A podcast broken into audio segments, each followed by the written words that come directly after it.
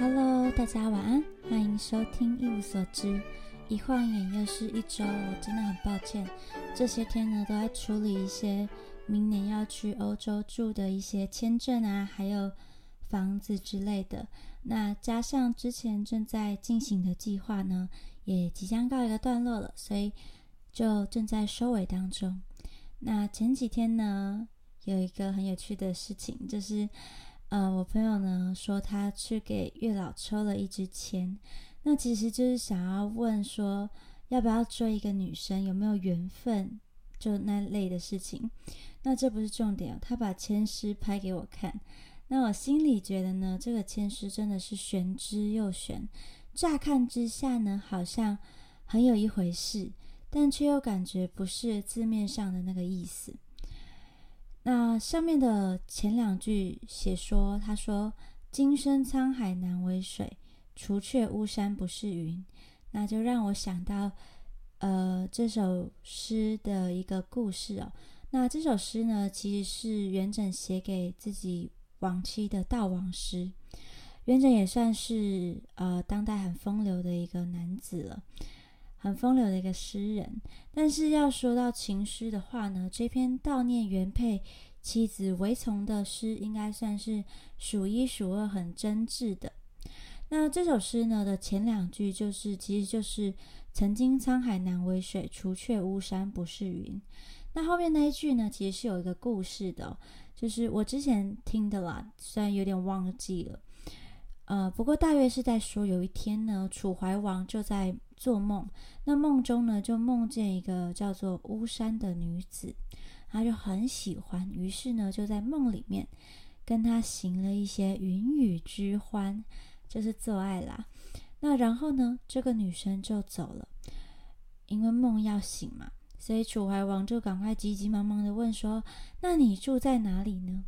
那那个女子就就是稍微回了一些说什么住在巫山之阳秋山之主之类的话，那反正呢山里也不知道是什么地方，还说呢他能够幻化成云跟雨。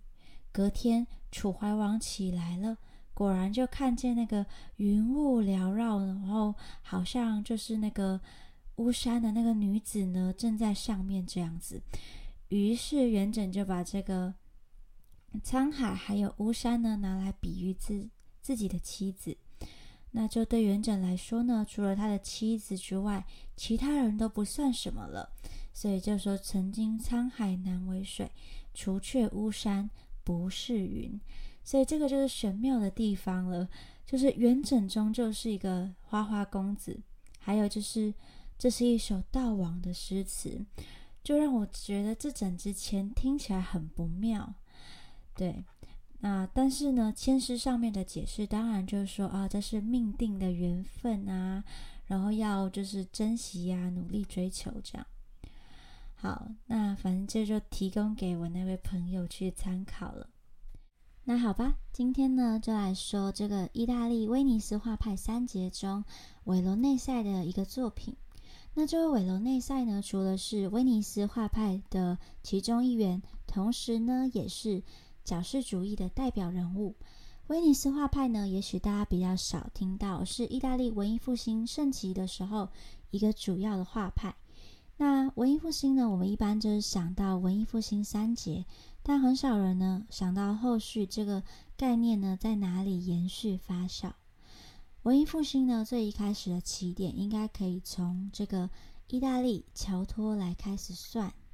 他被称作是文艺复兴之父，而乔托自己呢，原本其实是拜占庭艺术起家的。应该说，他的老师是拜占庭画风的。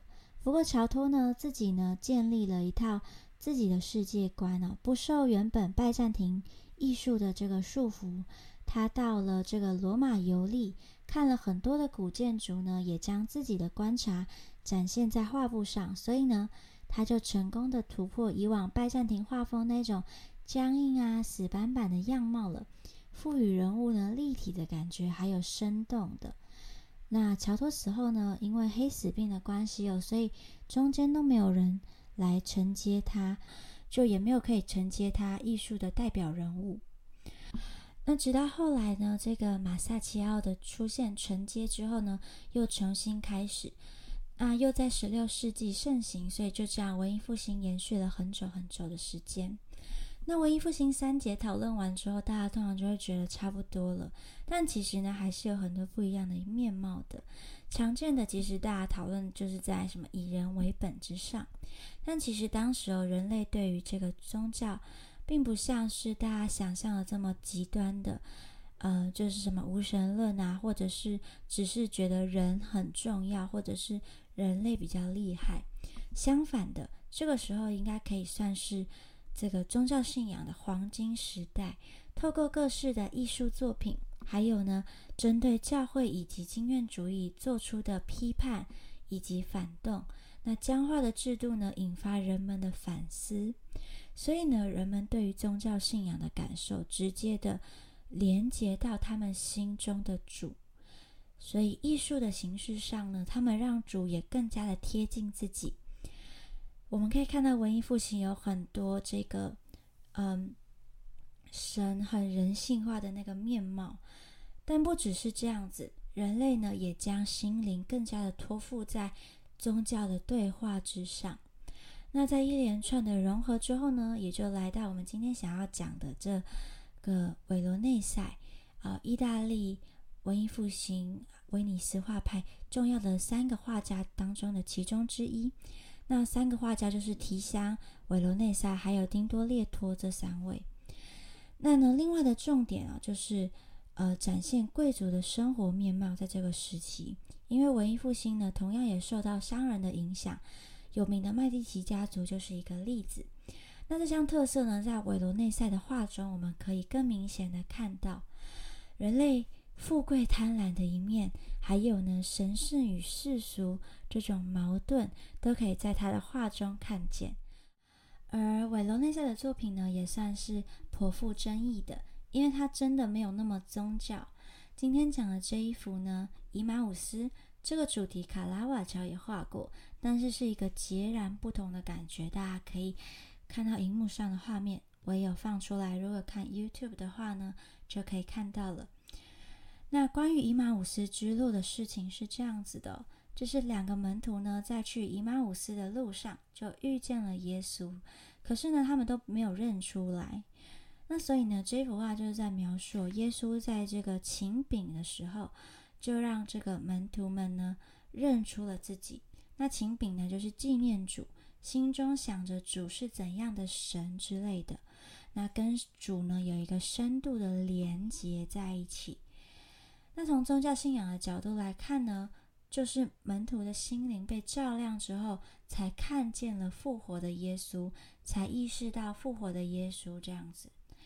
所以就是在去的路上，大家都没有认出耶稣，所以耶稣呢就透过一些心灵的感召啊，然后开导啊，陪伴，让这个门徒呢能够感受到，进而呢认出他是耶稣这样的一个过程。那这个故事呢，记载在这个圣经新约路加福音当中。这幅画呢，跟卡拉瓦乔很不同的地方就在于，这幅画画了很多不相关的人，除了两个门徒之外呢，其他人都不知道在干什么。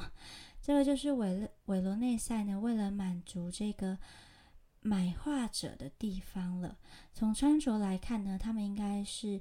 文艺复兴晚期的贵族哦，你看他们互相交谈，好像就在看热闹一样。同时呢，也说着自己想要说的话题，比如说炫耀自己的衣着啊，然后，然后前几天做了哪些事情。那前方呢，还有这个小孩跟狗正在玩耍。虽然是一个神圣的主题，不过呢，维罗内塞呢，却把这样子的一个主题呢，搬到了。贵族出现的舞台上面，那另外呢，也可以看见他们为了满足消费者需求来更动自己艺术作品的一面。好，那今天差不多到这边结束喽，大家晚安。如果喜欢的话呢，也欢迎订阅、追踪、分享哦。那今天这期就到这边喽，晚安。